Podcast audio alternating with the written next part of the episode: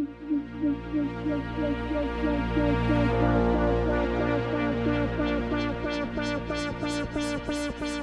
touch of hope, a new beginning. Time's racing by, and time's racing by.